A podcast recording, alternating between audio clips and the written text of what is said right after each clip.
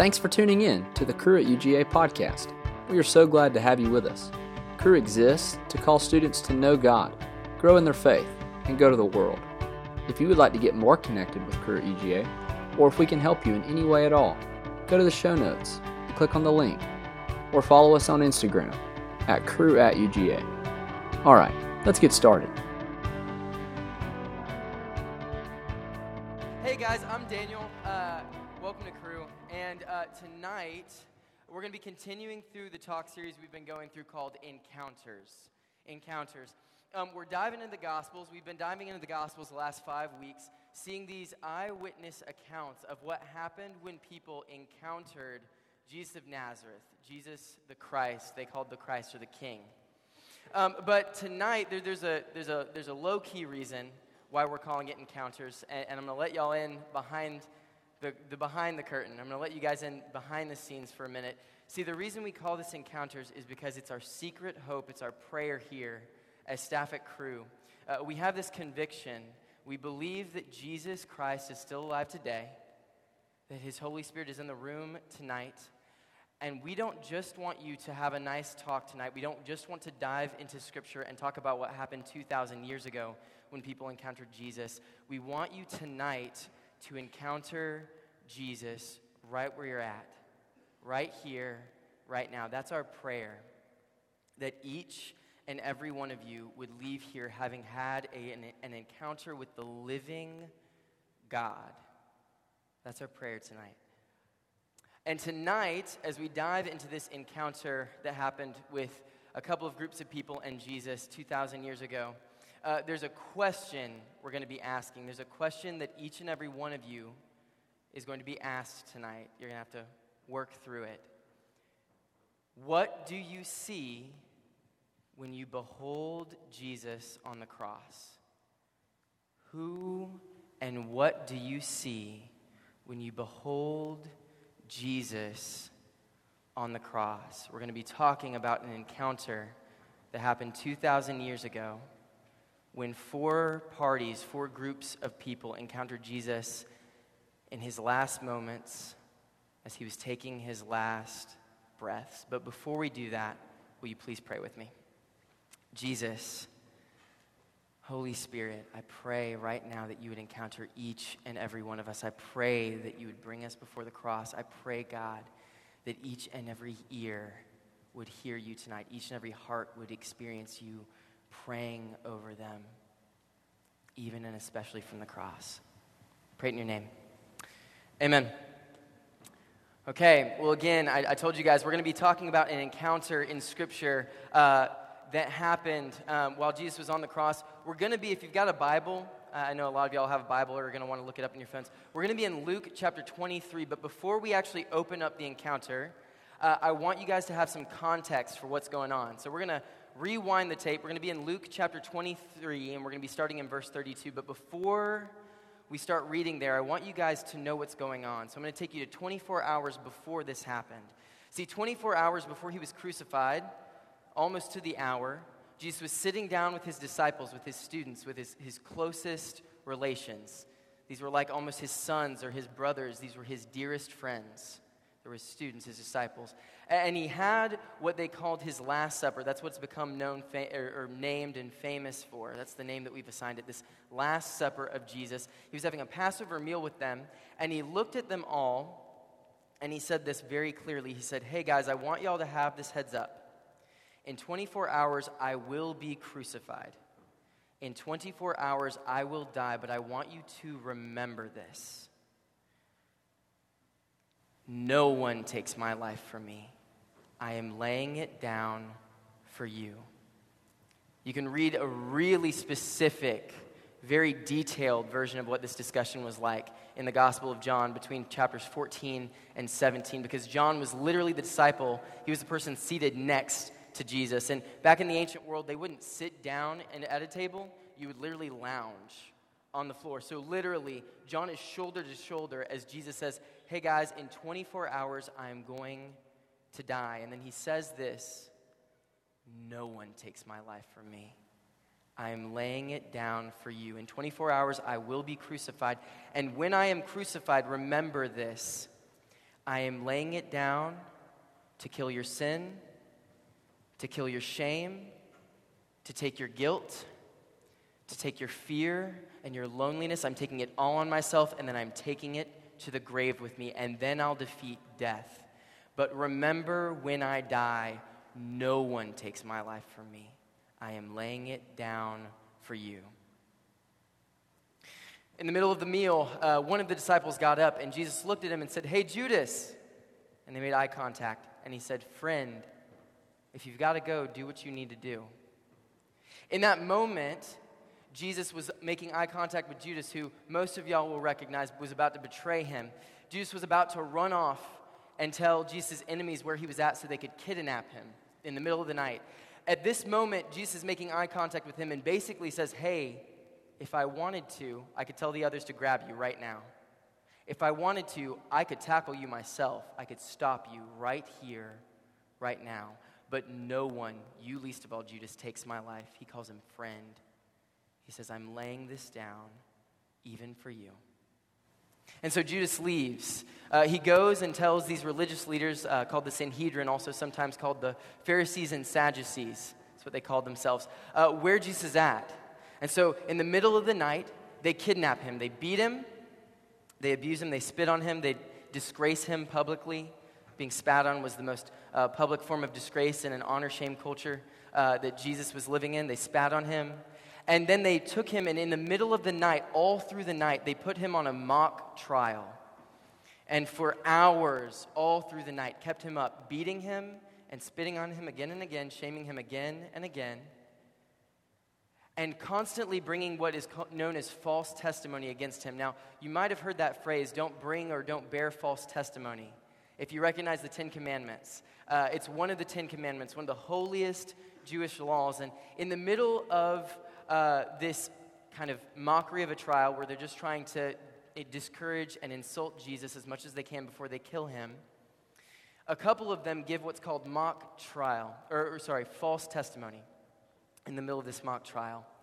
Uh, and again, if you've read the Ten Commandments, you probably read this you shall not bear false testimony. Now, when we read that in 21st century America, a lot of times what people will tell you that means is don't lie. And that's not completely wrong, but specifically what the Jews had in mind when they said it's one of God's 10 greatest commandments, one of the core and hearts of what it means to follow God's law, to be a religious Jew, a religious person following after Yahweh.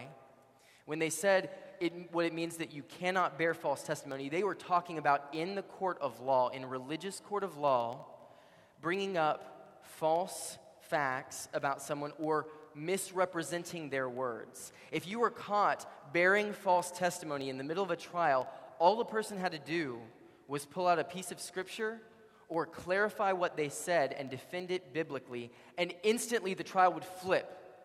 It would stop being their trial and it would become yours because you were on death's, death's door. You were about to be killed yourself for bringing false testimony against someone. At any point over the course of this long mock trial, Jesus could have turned at any of these false testifiers, pulled out a single verse of scripture, and ended the trial immediately. But he kept it going. He didn't say a word. And what he was telling them with his silence was, You do not take my life from me. I am laying it down for you my accusers, my insulters, my abusers. No one takes my life.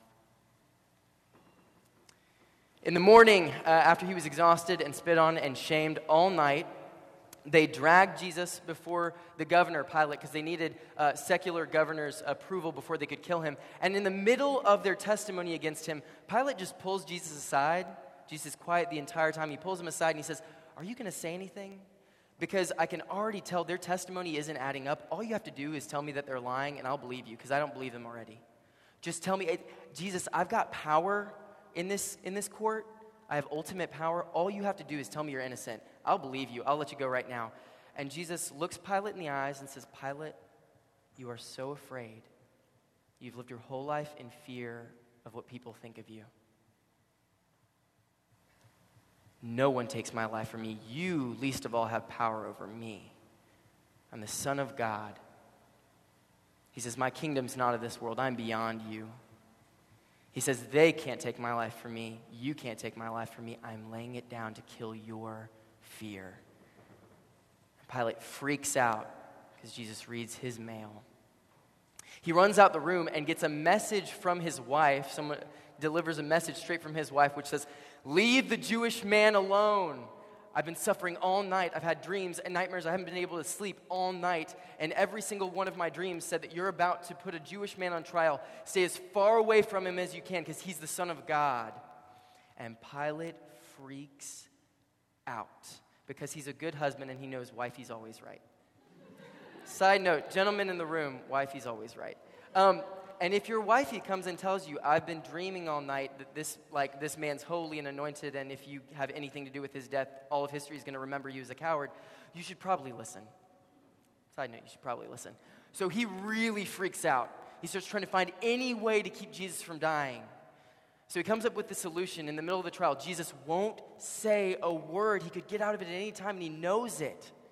But he's laying his life down. So he says, Okay, you know what? If I scourge him, Maybe then they'll leave him alone. So he says, okay, here's the deal. I'm not going to kill him, but I'll, I'll let you scourge him. So he sends some of his soldiers out, and the Pharisees and the Sadducees, the Sanhedrin, watch as Jesus is scourged. The Roman scourging had three phases. The first, you were stripped. And so they stripped Jesus naked and publicly objectified him, they publicly molested him. Then they took clubs and beat him and beat him and beat him. And once they were sure that he was thoroughly beaten to the point where he couldn't walk stably, then and only then they went to the third phase. They pulled out what they called cat of nine tails, whips covered in bone and glass, and they thrashed him until his disciple Matthew says in his gospel, in his eyewitness account of what this scourging was like, he said he was beyond human recognition.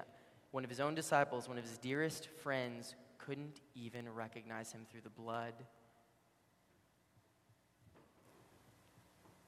Only then, after he brought him out, did Pilate say, Okay, see, he's been scourged. Are you okay? But the Jewish leaders, these Sanhedrin, still said, Crucify him. And when Jesus still would not speak a word because he was laying his life, no one could take it from him. Only then did he wash his hands, which was his symbolic way of saying, I'm not touching him, but if you want to kill him that bad, he's yours. If he won't speak up, then he's yours. And so then they took him up this hill called Golgotha, which means the skull, and they nailed him there to a tree to suffocate slowly and die. When you were crucified, the way you died, why it was so cruel, is literally as you hung there all your weight, all the weight of your body would fall straight on your heart and your lungs. And you were suffocated slowly until your heart literally was crushed and melted. Slow, brutal, and painful. And in the middle of this crucifixion, these four parties had an encounter with Jesus. Jesus, who was not having his life taken but who is laying it down for them. Open up to Luke chapter 23. We're starting in verse 32. Two others who were criminals were led away to be t- put to death with him. And when they came to the place that is called the skull, there they crucified him.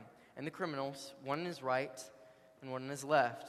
And Jesus said, some of your translations will say, but all Jesus said was, Father, forgive them. They don't know what they're doing. But they cast lots to divide his garments. And the people stood by watching, but the rulers, that's the Sanhedrin, those Pharisees and Sadducees, they scoffed at him, saying, He saved others, let him save himself. If he's the Christ, God's chosen one, the soldiers also mocked him, coming up and offering him sour wine. They said, If you are the king of the Jews, save yourself. There was also an inscription over him This is the King of the Jews. One of the criminals who were hanged railed at him. Some of your translations will say blasphemed or screamed at him. Are you not the Christ? Save yourself and us. Save me. Save us. But the other rebuked him, saying, Do you not fear God, since you're under the same sentence of condemnation? And we indeed justly, we're receiving the due reward for our deeds. We're receiving what we deserve. But this man's done nothing wrong. And then this criminal said, Jesus, remember me when you come into your kingdom. And he said to him, Truly, I say to you, today you will be with me. Today you will be with me. You will be with me in paradise. There are four parties that encounter Jesus as he's being crucified, four groups. The first are the Romans, and they are very practical. The Romans were very practical people. It was a practical culture. These were practical guys just doing their job. All they saw was another man dying on a tree. Just another historical figure, just another religious guy dying on a tree. That was all they saw. They were practical. Uh, they offered him some sour wine. They played around with him a little bit, but they didn't try and look too hard. They were gambling for his possessions, for his garments, trying to distract themselves as long as they could. And they were trying to distract themselves, we know because Luke goes on. They didn't want to take too close of a look at this Jewish man. They didn't want to take too close of a look at Jesus on the cross. There was one of them who took a second look as Luke goes on in the narrative, there's one of them that takes a second look. See, the rest of them were distracted. They were distracting themselves. They didn't want to listen to hear what he was whispering under his breath, praying for them. I forgive you. Even though you kill me, I forgive you. Father, forgive them. I'm taking this all on, so I forgive you. You don't know what you're doing. Only one of them bothered to listen, only one of them bothered to hear. He later pierced Jesus' side after he died for him and saw the blood and the water of his melted heart, his heart that melted for us, for him. And in that moment, as he pierced his side, the earth started to quake, and a storm rolled in, and the entire world, all of creation groaned, and he realized this was the Son of God. But the others, the practical Romans, didn't want to take a second look.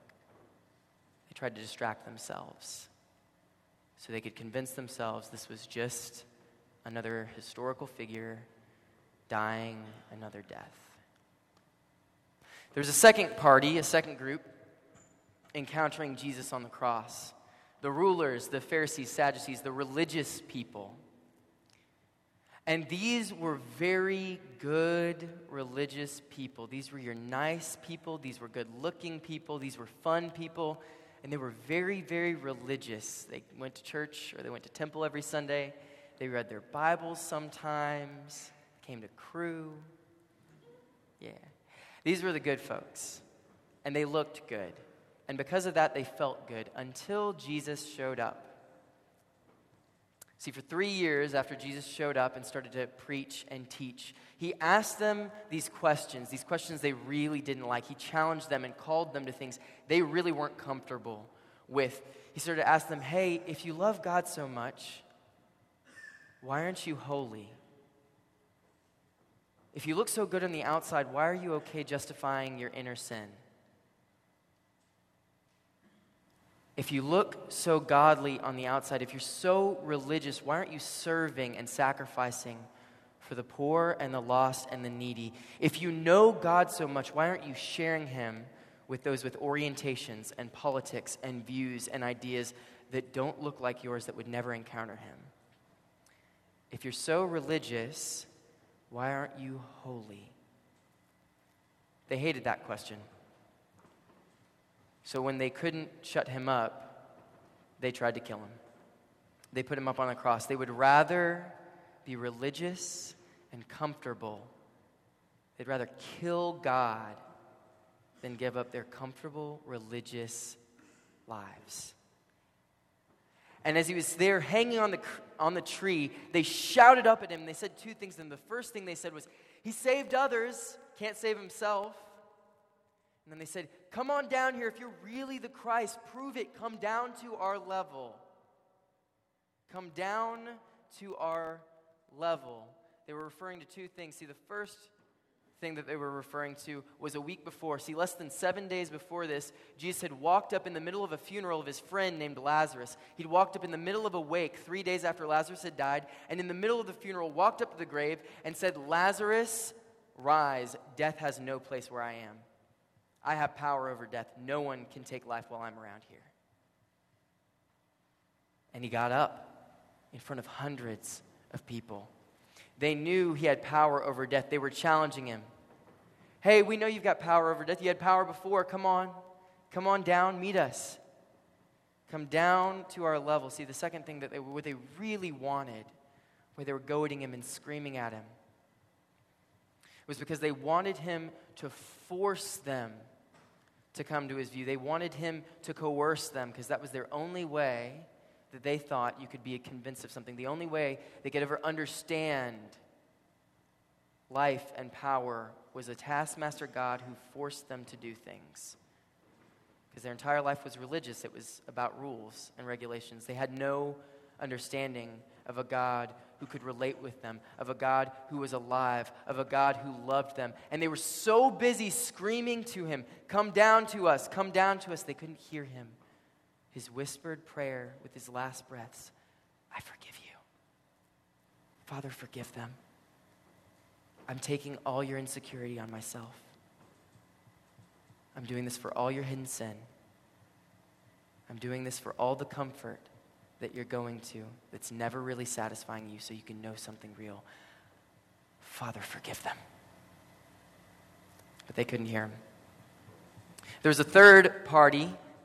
Uh, the first of these two criminals. Tradition tells us he was on his left, he was on Jesus' left. And he looks over at Jesus and he sees a solution, a potential escape. See, he's dying and he knows it. He's got minutes to live before he can't breathe anymore. He's got minutes before his blood runs out. And he starts screaming at him, screaming, Get me out of here. Get us down, and then I'll follow you.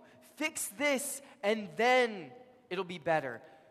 Fix me, fix this, take care of this, do this, and then I'll follow you.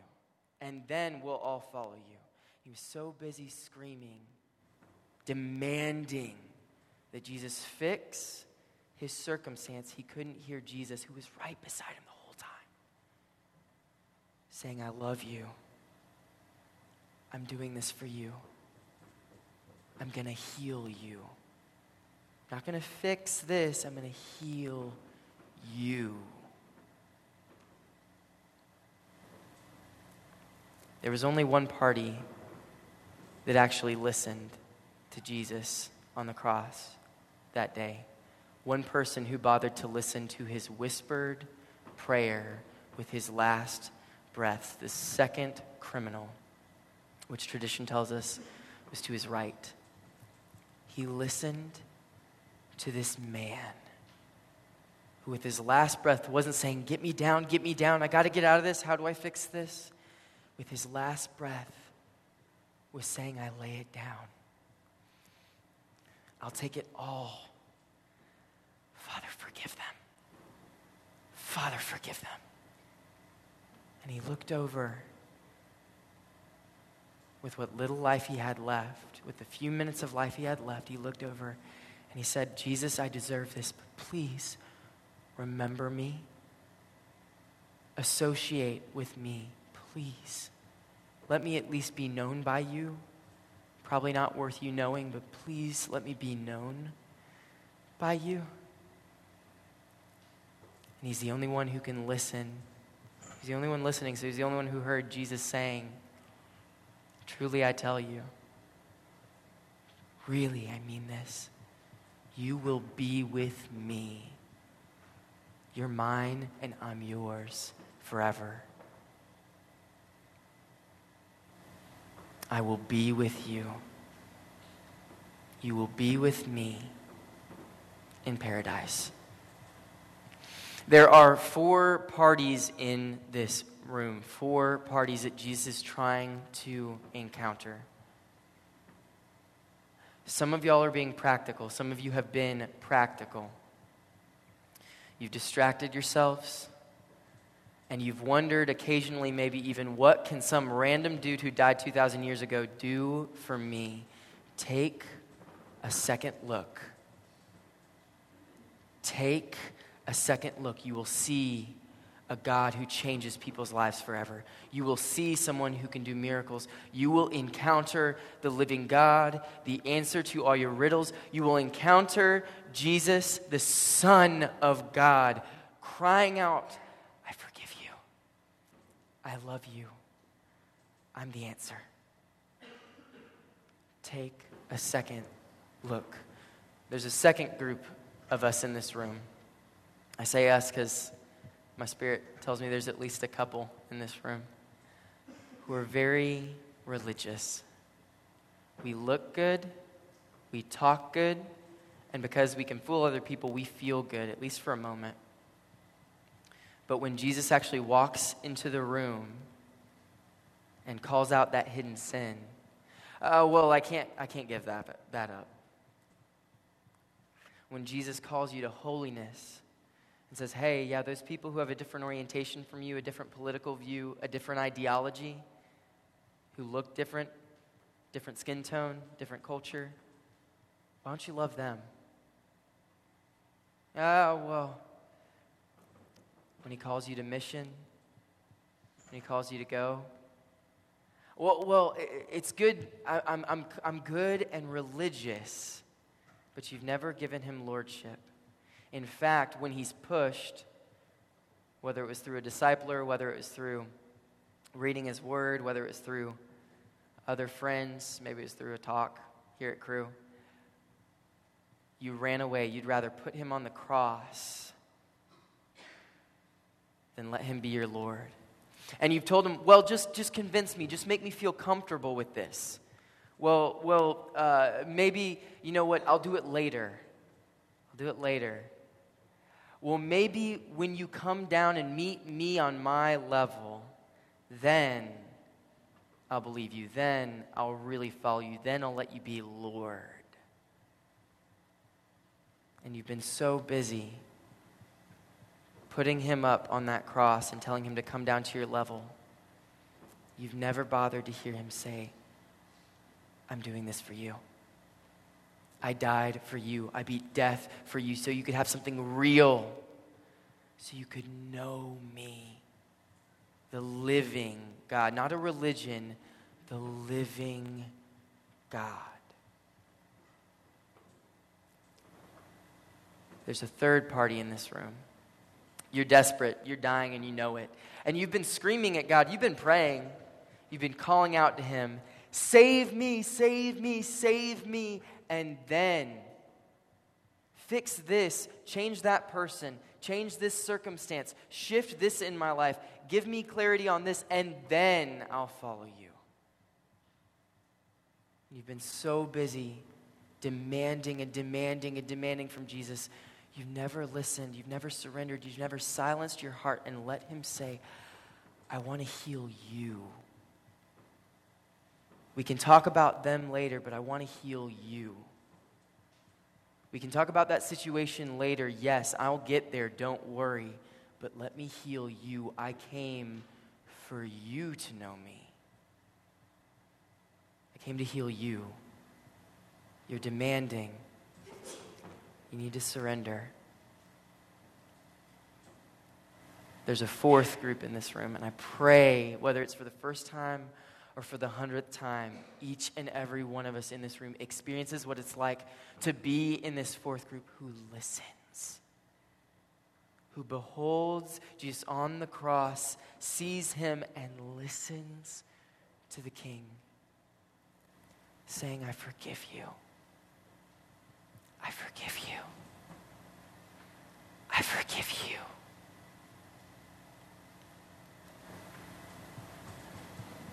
There's one last note I, don't want y'all to miss.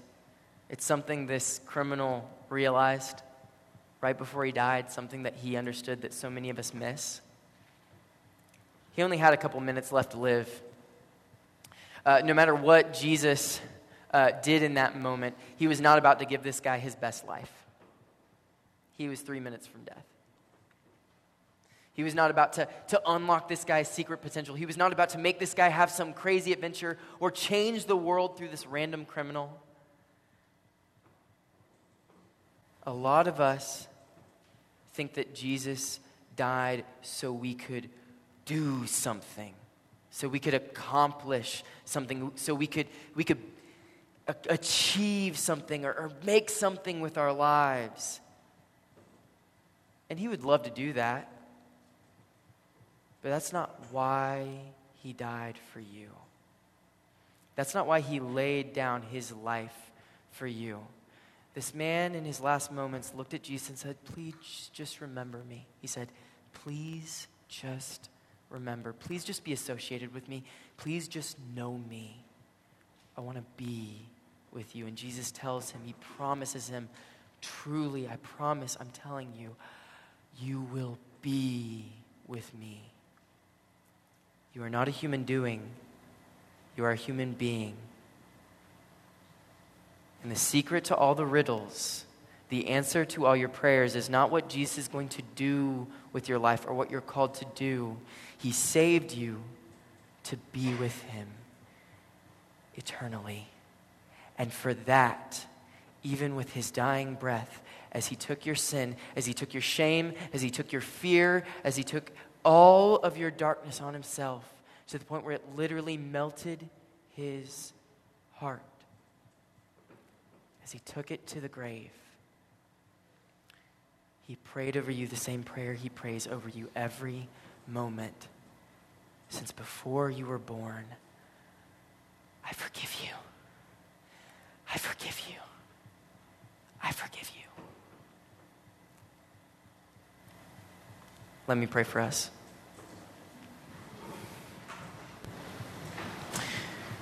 Jesus. I pray for each and every soul in this room. I just pray that we'd have an encounter with you tonight.